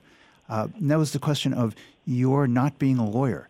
Yeah. And I'd love to know, I'm going to ask you on the other side, what has that meant for you in terms of your getting to know and being part of this process on the governor's council? We'll be Great. right back. More Talk the Talk with Bill Newman and Buzz Eisenberg coming up right here on WHMP.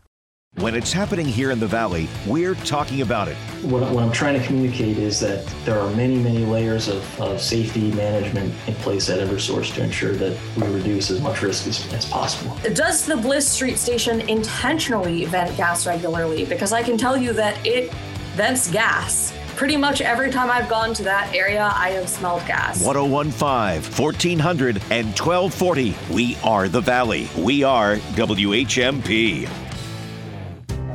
Go out to eat, save 30%. Get a guitar or take lessons, save 30%. Pork chops, rug cleaning, hypnotherapy, save 30%. The Shop 30 store. Full value gift certificates to local restaurants and merchants, plus tickets and events. Just click, print, and save 30% on the stuff you were going to buy anyway. The Shop 30 store. Open right now at WHMP.com. I'm going down to the corner store. It sounds like the beginning of an old chestnut from a mainly bygone era. Unless you're at the corner of Main and Chestnut in Florence. Then, when you say you're going down to the corner store, you mean Cooper's Corner. And when you walk in, you might feel like you've stepped into a bygone era. It's not too big, not too fancy. Your neighbor is the person behind the counter. And Cooper's is the kind of corner market that's cornered the market on everything on your shopping list. Well, almost everything trash bags, cilantro, dish soap, pork chops, tempeh, paper towels, Riesling. And, like the corner stores of old, but with a very Florence flourish, Cooper's Corner is still a mom and pop shop, supporting the other mom and pops in the valley. Salad greens from Hadley, coffee roasted in Northampton, honey from Deerfield, kombucha from Greenfield, and they've got all the stuff you need from farther afield, too. Greek olive oil, Italian pasta, German Riesling, Cooper's Corner, an old chestnut of a corner store on the corner of Main and Chestnut in Florence. Open at 6 a.m. every day of the year. You're listening to Talk the Talk with Bill Newman and Buzz Eisenberg, WHMP. And we continue our conversation with Governor's Counselor Tara Jacobs, counselor for District 8, which is Western Massachusetts. There was a issue uh, during the campaign about your not being an attorney, Tara Jacobs, and mm-hmm. whether or not that would affect your effectiveness and your ability to uh, participate in in a really meaningful and important way on the governor's council. And I'm wondering what you have found so far with regard to that aspect of your qualifications in particular, in terms of your serving and what you have experienced so far as a counselor. Yeah. Um, so it, it definitely that was one of the distinctions, particularly in the primary, because for the general, neither neither of the two of us uh, are lawyers, but um, but in the primary that definitely came up repeatedly, and it was a point of difference. And and the point I was making during the campaign, and I, I feel it's bearing out. Um, well, a there's no requirement to be a lawyer. There's no requirement for governor's council other than you know running and winning the seat. But that the background that I do bring, which is one of um, sort of a psychology, social psychology framework, and a career that has been about understanding people, being able to read people really well, and and and a background that had um, quite a lot of recruiting in it in terms of hiring um, on the advertising side, and then in my role in school committee, having hired many uh, district administrative roles and for the library as well. Um, so, having not started actually the nomination process, uh, we might want to talk about this again in, in several months. But in terms of um, sort of diving in on the role and, and what I've been doing, um, I'm in an what I've been calling an intensive learning and listening mode, and I've been touring around, starting with Western Mass, although my goal eventually is to really get across the state, um, visiting our courthouses and meeting our clerks and our judges and observing in courtrooms. And um, I went out to um, the parole board and sat in a lifetime parole hearing um, session with a couple of um, cases that came before them and got to meet the members of the parole board and, and observe them in action. Um, I'm I've got. Could you could you let me let me interrupt so I can make sure everyone understands. Um, you sat in on a hearing where the parole board was deciding whether or not to grant parole for a person who is behind the razor wire now with a life sentence. Did I understand correctly? Yeah, two, well, t- uh, the tail end of one, and then I, I came to see one in particular, but it, the first one ran over, so I got to watch the tail end of the first one. Um, lifetime parole hearings are the only ones that are open to the public. Um, to come and view, and they also um, record them onto DVD so that you can actually take out from a library and, and watch. Um, and so they it's they have the hearing. They don't actually give you. They don't deliver the the result in that moment. So they go and they they deliberate and make the decision later. So I don't know what the outcome is um, of the ones that I watched. But yeah, they have. Um, the person who has been sentenced to lifetime with the possibility of parole, um, their lawyer, and whatever uh, either representatives from their family and, and support for them, or the ones that I saw both had victims' um, families there um, to give like victim impact kind of statements. Um, and it was it was fascinating. It was heartbreaking to hear you know the crimes themselves that had been committed many many decades ago in both cases but still were so potent for the families.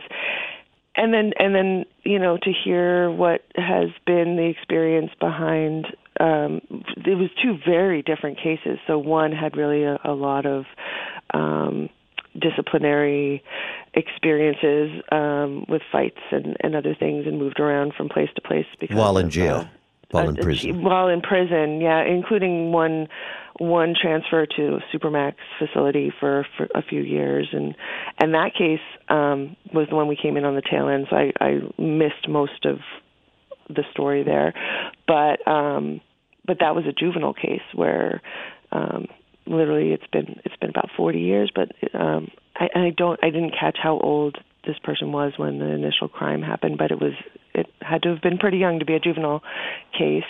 Um, and I do plan to go back again to watch a juvenile case from the beginning because um, I do think that's well, and a, there's a, a, very specific kind of, of life case.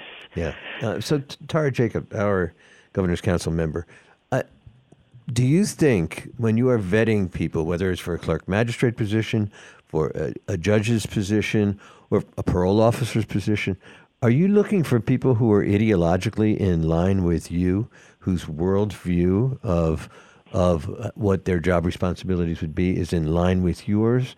Uh, what or not? Are you are you looking for a more diverse bench, more diverse uh, Yeah. body of clerks? Yeah, please speak That's that. a great question. So I'm definitely not looking for someone who's a cookie cutter of how I view the world.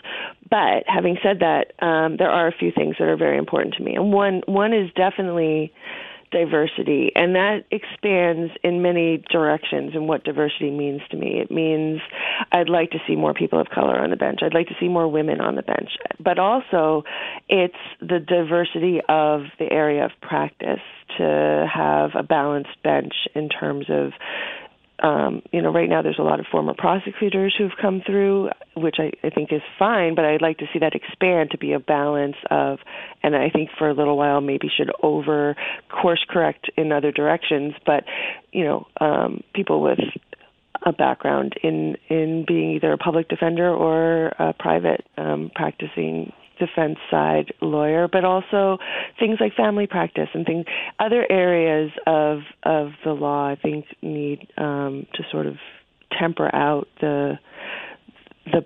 It seems like there's been a, a real skew trend towards former prosecutors. Indeed, there has. So, uh, Tara Jacob, final question in, in the about minute and a half that we have left. So, here you are, a rookie on the governor's council. You're from Western Massachusetts, among uh, those members of the governor's council who are there in heavy populated areas. You're not one of them necessarily.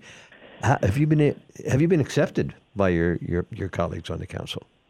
They have been wonderful. They really are. They've been welcoming. They've given me lots of great um, sort of historic information and and just sort of the the the experience of getting into any new job where there's like just things to point out. Um, you know, they've helped with all sorts of great resources, including things like, you know, subscription services that we have access to and getting me the passwords and things. um, but no, they've been they've been phenomenal, and I'm really looking forward to to working with them. Um, I mean, I'm sure there will come a point where there's going to be disagreement in the room, and but I have every expectation that that will be something that is, uh, you know, civil and agree to disagree without holding anything personal about it. Um, and uh, and I'm really looking forward to, to doing this work in that room with those folks. And so. we're looking forward to having you do the work on our behalf. Thank you so much, Governor's Council member, uh, Governor Council er or Tara Jacobs. Thank you for joining us today. I'm sure we'll be talking to you again. Absolutely. And I look forward to that. And thank you for having me on today. I always enjoy chatting with you both. Our pleasure. Yeah. We'll be right back. It's Salman Hameed's Universe right after this. You're listening to Talk the Talk with Bill Newman and Buzz Eisenberg. For WHMP News, I'm Jess Tyler. Following the end of this semester, all community colleges in Massachusetts will no longer require students enrolling to have the COVID 19 vaccine. The Massachusetts Association of Community Colleges, which represents all 15 community colleges in the state, recently made the decision based on several factors, including the end of the national and public health COVID 19 emergencies. The COVID 19 vaccine has been mandatory in all community colleges in the state since January 2022. A Greenfield man is under arrest for allegedly pulling a gun on a person at Stop and Shop in Greenfield yesterday afternoon. 39 year old Luis Marin was arrested by Greenfield police around 2 p.m. No shots were fired, and the incident is still under investigation. Marin was arraigned in Greenfield District Court today.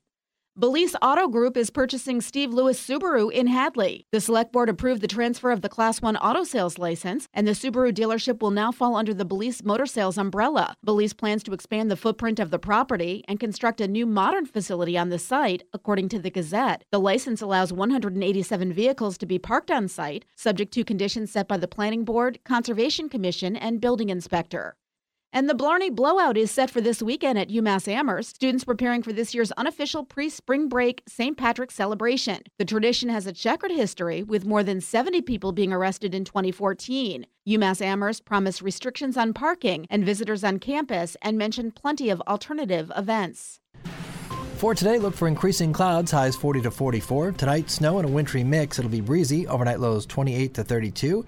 And the outlook for Saturday, snow and a wintry mix tapering off in the afternoon. It'll be windy, highs in the mid 30s. I'm 22 News Storm Team meteorologist Adam Strzempko on 1015 WHMP.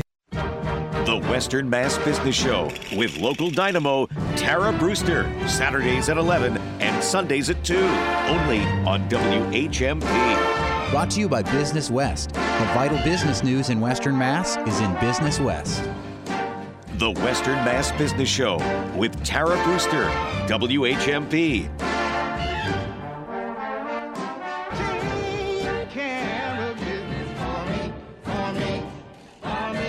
It happens all over Massachusetts. In every home and every community. Be careful on your bike. Learning can happen anytime anywhere. We'll see you at practice this weekend. And no matter how learning takes place in your family's life, DESE is there as your partner. The Massachusetts Department of Elementary and Secondary Education. Never stop learning. Find out more at mass.gov slash back to school. Sponsored by the Massachusetts Department for Elementary and Secondary Education. After consumer advocates complained that the cost of insulin used to manage diabetes had skyrocketed in recent years, a major drug company says it will slash the price it charges. Eli Lilly has announced it will cut insulin prices by 70% and cap patient out of pocket costs. Do you need a loan? 40% of consumers say they do. According to an exclusive study by Consumer Affairs, the vast majority said they would use the money to pay basic needs, with 32% of respondents saying they need the money just to pay bills. Nissan North America is recalling more than 700,000 recent model Rogues and Rogue Sports that use a jackknife style ignition key. The vehicle's jackknife key may collapse into a folded position while the vehicle is being driven, believe it or not, that could shut off the engine. I'm Mark Huffman. Learn more at consumeraffairs.com.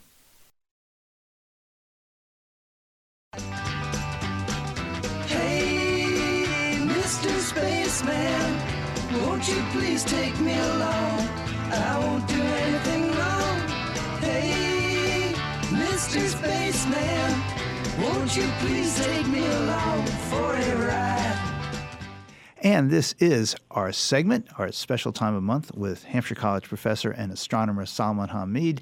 I want to begin by bringing us back to a conversation we were having with Josh Silver, who is a very smart person who we have on our show regularly, who said he wanted to talk to us about UFOs and unidentified flying objects and unidentified aerial phenomenon, and was making a case that there are many of these in in and about our planet today and have been for many years. And he cited a lot of uh, testimony and reports by responsible people that lend credence and credibility to these reports. I must say, I'm very skeptical. And what Josh was saying reminded me of the Twilight Zone episode that I saw when I was a kid and the spacecraft landed, and uh, humans were getting on the spacecraft to go back to uh, the, the, planet wherever these aliens had come from, and uh, people were very enthusiastic about enthusiastic about going because they had been decoding of the book that they found that they had with them, the title of which was "To Serve Man." and they're all getting the human beings are getting on the and someone comes running out and saying don't go don't go. It's a cookbook and that was uh, that's that stayed with me. Um, you know, 60 years later, I remember that. Maybe He's still 65. in the twilight yeah. zone. So that said, Salman Hameed, what do you make of responsible people? Uh, uh, Josh Silver is certainly not being the only one saying, "Hey, there's really something to this." Uh, uh th- thank you, Bill, and and perhaps I can uh, update that Twilight Zone episode with a Simpsons episode uh, which actually has the same thing where the aliens actually are there, and Lisa Simpson discovers the book, and uh, she says that it's a cookbook, and it turns out it was they were cooking it like you know for 40 humans, how to cook for 40 humans. So they were going to serve humans with meals. and they were very disappointed that humans thought that they were going to eat them. So, and just they brought them back.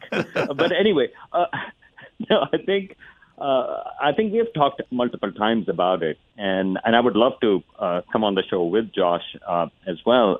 That the issue is in the last couple of years, the way the story has been formulated and the way it has been presented, uh, it has muddied up the waters quite a bit. And indeed, there are uh, congressional hearings also. There is uh, intelligence community is also looking into that. All of that stuff is there. The question is, do we have sufficient evidence to say what those things are, or if they are things? We don't as yet. And so, uh, again, we come back to the same thing over and over again just because somebody is credible. That, and somebody could be a Nobel Prize. Winner. It could be Einstein. It could be an army of Einstein say, I saw something. That is not sufficient evidence to make a claim that those are spacecraft from another civilization.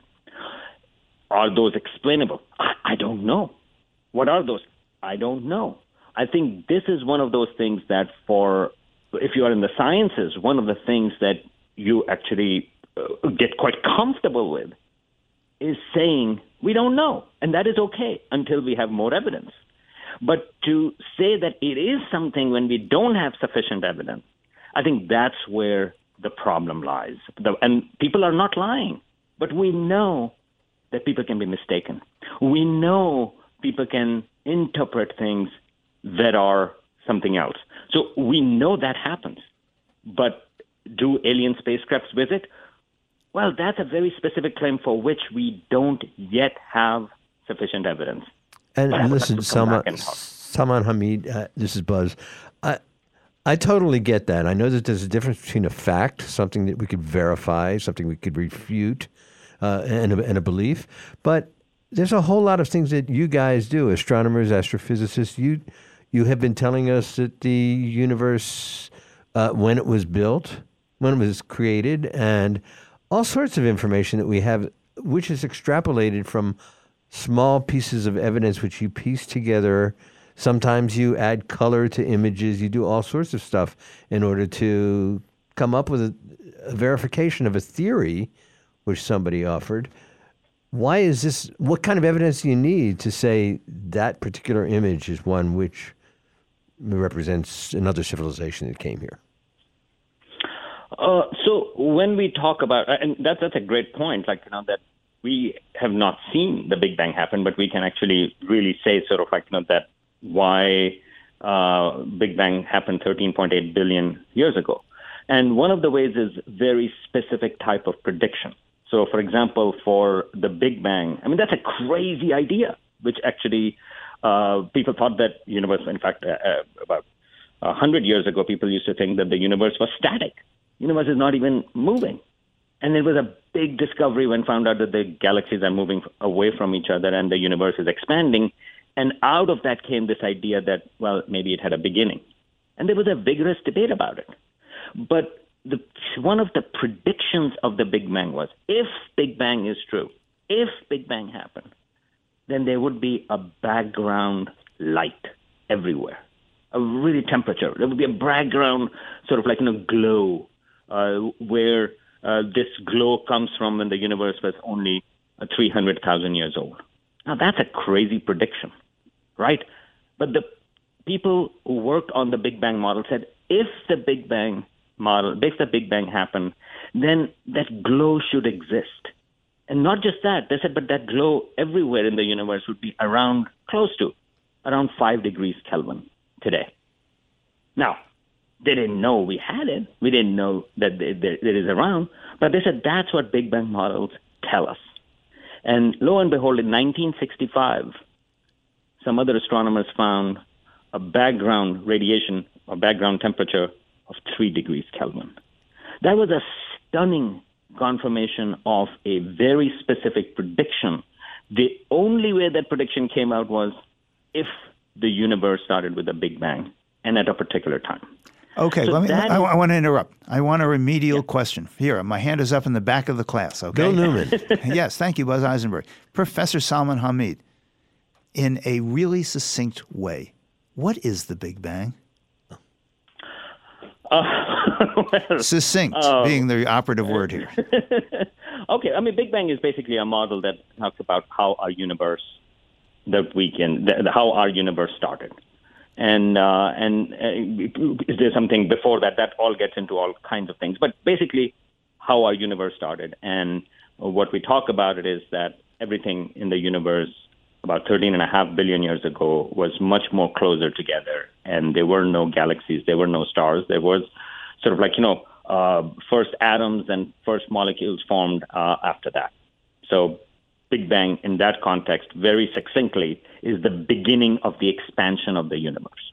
But I just want to circle back because the Big Bang, it, it, obviously, it's it's a huge conversation, and I, I was only raising it because my question to you is: What evidence, short of ET coming and touching his lit up index finger on your head, what kind of evidence will you need in order to say yes, that is from a different it's an extraterrestrial vehicle or entity or whatever? What kind of evidence are, do you yeah. look for, Professor? Is, so that's a great uh, question. By the way, I'm at the uh, right now. I'm at the AAAS, the American Association of Advancement of Sciences. I'm at, at its annual meeting, and in an hour, I'm going to a panel where they're going to talk about how to talk about the discovery of the first extraterrestrial life.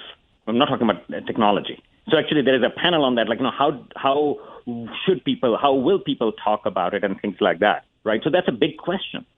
So we we don't even have an evidence for any microbe from elsewhere, right?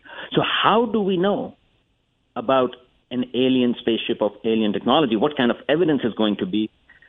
First question answer is, well, I don't know because we don't have any way of knowing what other technology or other civilization, if they exist, is going to look like. But on the other hand, if, say, for example, a spacecraft lands out in front um, of uh, sort of like, you know, in Northampton, I think we can tell, like, you know, that this is an alien spacecraft because it is not anything like we have. Now, that type of like spacecraft being there, uh, that would be a good thing. Clear pictures, for example, that would be great too. But so far, what we have are these things that kind of maybe look like, and then there is an interpretation that, well, they're square, they're going this fast, and all of that stuff. Well, we don't know because those are the way we are interpreting things in the sky. And we are interpreting those things to be objects. Because, like in some of those things, people say, oh, well, they didn't have a propulsion system. Well, if there is a droplet that's going up and down, sort of like, you know, that's much closer to you and you don't know how far away things are, it would look like it is going very fast without a propulsion system. But so, so all I'm trying to say is so far, all of this visual evidence that is there, there are, those are not clear enough to even say anything. Uh, and that's a huge, and so we can still say we don't know what it is. It is puzzling. Why are people seeing that? I think those questions are all valid.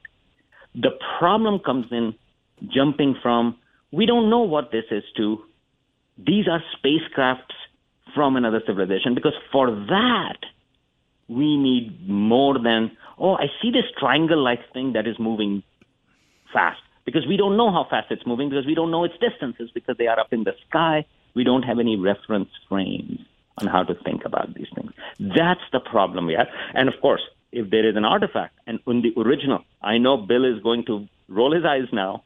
In the original New York Times story in 2017 that started all of this, they had made a very specific claim that artifacts had been recovered, which was they- which was wrong, the- which which turns Which- out to be wrong. Exactly. And and in fact there was a quote in that New York Times article where one guy said these articles are like as if we are dealing with those as if uh, we as if uh, Leonardo da Vinci would have been given a garage opener. But you did make an accurate. like- you made an accurate p- prediction because Bill Newman did roll his eyes. That's exactly right. But that is the thing. So that I thought that was amazing because that, now we are talking about something. That's why it was really something different. As it turns out, that was a false claim, and people have forgotten about that. That particular story had a really faulty premise. We have forgotten about all of that, and we are now focusing just on uh, the flying, like you know, that we see things. Why aren't we following up on that? Why did that turn out to be wrong? And why were those people who made those specific claims about this garage opener going to Da Vinci? We have to be very doubtful about other claims too. Okay, see, Sal- so that's the link.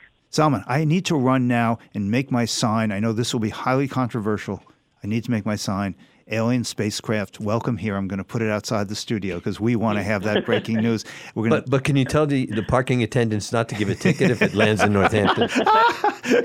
We'll be right back because I want to find out. I want to find out from used to do. Professor what time it is on the moon, which we'll do right after this. This is Talk the Talk with Bill Newman and Buzz Eisenberg. To play this game, you've got to be as sharp as a blade, as quick as a one timer, as tough as plexiglass. Oh, and having a solid dental plan? That's probably a good idea too. Knock my teeth out! Hit the ice all season long, right here on the UMass Sports Network.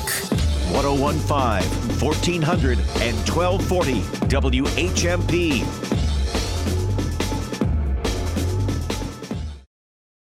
The sap is running. Local hero sugar houses are stoking the fire and boiling that one and only New England delight, maple syrup. Visit the scenic hills of Maple Corner Farm in Granville. Tour Maple Corner's sugar house to see the production of maple syrup. On the weekends, the griddle at Maple Corner Farm is cooking up pancakes, French toast, breakfast sandwiches, bacon, sausage, and eggs. Maple Corner Farm in Granville. Breakfast on the weekends and take home some Maple Corner Farm syrup. Visit the North Hadley Sugar Shack. Watch sap boil and bring your appetite. It's the North Hadley Sugar Shack's 28th annual sugar and breakfast season, serving Fridays, Saturdays, and Sundays 7 to 1. North Hadley Sugar Shack. Their own pure maple syrup is available year round, but the sugaring season is short and sweet. Don't miss it. Go to North Hadley this weekend. Step into the season, maple sugaring season. Visit a local hero sugar shack. For a directory and map showing the local hero shacks, go to the CISA website, buylocalfood.org. Every day, financial ads claiming to be different from the competition. Are they? I'm Frances Rayam, the money doctor, and I'm about to make a bold statement. I believe the thing to focus on isn't their uniqueness, it's yours. No one has the same financial situation or needs as you, and no one can help us help you better than you. But the truth is, when it comes to managing money, most of us are not as successful as we'd like to be. No matter how focused we are, it's almost impossible to separate emotion, and being in a relationship can further compound the issue. That's why I developed Hug Your Money. Financial coaching coupled with online software and tools to empower you to manage money wisely. We guide you every step of the way to resolve immediate issues and plan for your financial future with modeling scenarios. So, whether it's debt, budget, retirement planning, or a financial crisis, having a Hug coach in your corner is like having a new best financial friend. Hug Your Money is as unique as you are. In fact, it's patented. Visit hugyourmoney.com. Dear Massachusetts, marijuana is now legal for adult use. Keep your kids and pets safe by keeping all cannabis products in child resistant packaging. Store your cannabis in a lockbox out of sight and out of reach from your children, and teach them that cannabis and alcohol are for adults only, and that prescription medications are only meant for the person they are prescribed for. Brought to you by the Northampton Prevention Coalition, working together to protect the developing brain. NorthamptonPrevents.org. You're listening to Talk the Talk with Bill Newman and Buzz Eisenberg, WHMP. And we continue our conversation with Hampshire College professor and astronomer Salman Hameed. Professor, I was reading this week, like day before yesterday, maybe yesterday, about a controversy about what time it is on the moon. Something I didn't know was on my list of things to worry about, but now it is. So, what time is it on the moon, and who gets to decide? And why is it uh, important? Only, only a lunatic would ask that question. yeah. Oh, I had. Oh, I okay. Uh, sorry, I thought about it. Like you know. Uh, um, yeah, so that's a really fascinating uh, issue uh, that um, we have time on Earth, and as you know, uh, time is actually very tricky, and here also standardizing it has been a big problem, right? I mean, so today we do have a universal time. Uh, which is uh, in fact uh, kept in France. Uh, there is a bureau over there uh, that actually maintains this standard ticking of the time on Earth, and everybody has agreed to synchronize it with them. Now, the problem is that our uh, satellites and other our measuring instruments are so precise. They work. They need that kind of precision that you need to have time measured to be accurate to billionths of a second. Right? So slight variation can also cause problems. But here on Earth, we have all agreed that that French bureau that is keeping time, and we are all sort of like you know synchronizing it with that. Is So that you the same need thing? a- Let me interrupt. Is that the same thing as Greenwich Mean Time? Is that what we're talking about? Or? Uh, no, so so it's related to that, but yeah. So Greenwich Mean Time, sort of like you know, I mean, I mean, in some sense, that's uh, that was the standard. So it is using that to maintain it at a higher accuracy in terms of how how how the second is being ticking. Okay. Right. So I mean, like you know, Greenwich Mean Time uh, is sort of like you know is the time, but then how closely, how what is the measurement of time being kept? That is being kept in France. Okay. so- Now, go on, please. the problem is if you send a spacecraft to the moon. So right now, when you send spacecraft to the moon, uh, you still require very accurate, sort of like you know, um time uh, measurements between the spacecraft and the Earth. And the way they do that right now is if you have uh, sort of like you know these deep space antennas, uh, they are on Earth, and then they are in space and on that spacecraft. But the time would be ticking a little bit differently. And so they actually have these uh, synchrometers on the spacecraft, whose their purpose is to synchronize it with the time here on Earth, so that when they are maneuvering, when they are moving around, they are exactly at the right place. So, which works because they are working with the Earth. That spacecraft has this uh, another clock that is synchronized with the Earth. The problem that we are going to find is uh, that as there are more and more spacecrafts around, uh, orbiting around the moon, they will have to be talking to each other and sometimes without the Earth. And It's really that, crazy. I, I just want to interrupt, Prof- of, yeah. Professor. Just to add, I my understanding is the way we judge time is solar time. That is, it's in relation to the sun's motion. Wouldn't it be the same on the moon? Uh, no, no. Uh, and so this is sort of like, you know, so on Earth, you also have, in fact, you actually have a slight difference in terms of how the time is ticking uh, between the satellites and on the sort of like, you know, on the surface of the Earth. And that is because of Einstein's general theory of relativity. Because we are on Earth a little bit in the gravitational sort of like, you know, well, a little bit more than on orbit. So the time goes a little uh, slower, slightly little slower on Earth compared to in the orbit. And you have to take into account those variations because we need to go within a billionth of a second. So that's the challenge. And so when you are orbiting around the moon, then first of all, you are in orbit, and secondly, uh, the time would also tick differently on the surface of the moon as well. So if you need higher accuracy, which we do now, this is the reason why you need to figure out what standard time you are going to use on the moon. So in last November, a bunch of these space agencies actually came together and they actually decided that yes, so right now they have decided that we do need to have a different standard of time for the moon, the moon standard time. And they haven't figured out how it's going to take place and who is going to be in charge of that. Because people also have to all agree, like the one on Earth, that the ones that we use, the French Bureau, that everybody has to agree, yes, we agree that this is the standard time. And so everybody has to agree that on the moon, there is going to be a standard time because that will be crucial for spacecrafts uh, talking to each other around in orbit. Uh, there is a plan for this gateway satellite system or great gateway space station, basically around the moon that NASA is building. Uh, and uh, there's a European system that is also going over there. Eventually, China is also planning on going over there. So they will have to communicate with each other, and in some cases, they will have to dock with each other, and so on and so forth. And for all of that stuff, you need very accurate time.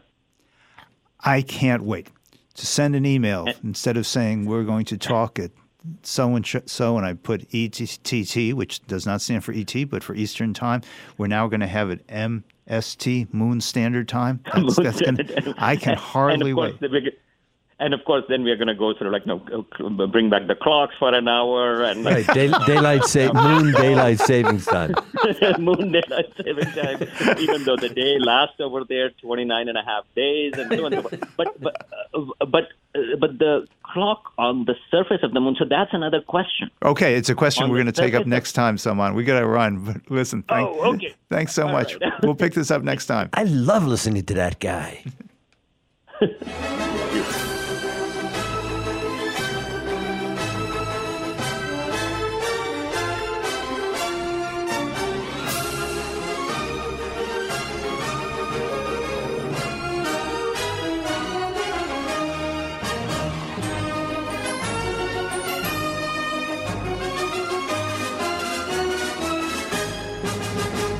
It's your home for the resistance. Thom Hartmann, weekdays at noon. Get informed, then get involved. I'm Thom Hartmann from the Thom Hartmann Program Intelligent Talk, Opinion, and Debate. Join me every weekday, noon to 3, right here on WHMP. 1015, 1400, and 1240. WHMP.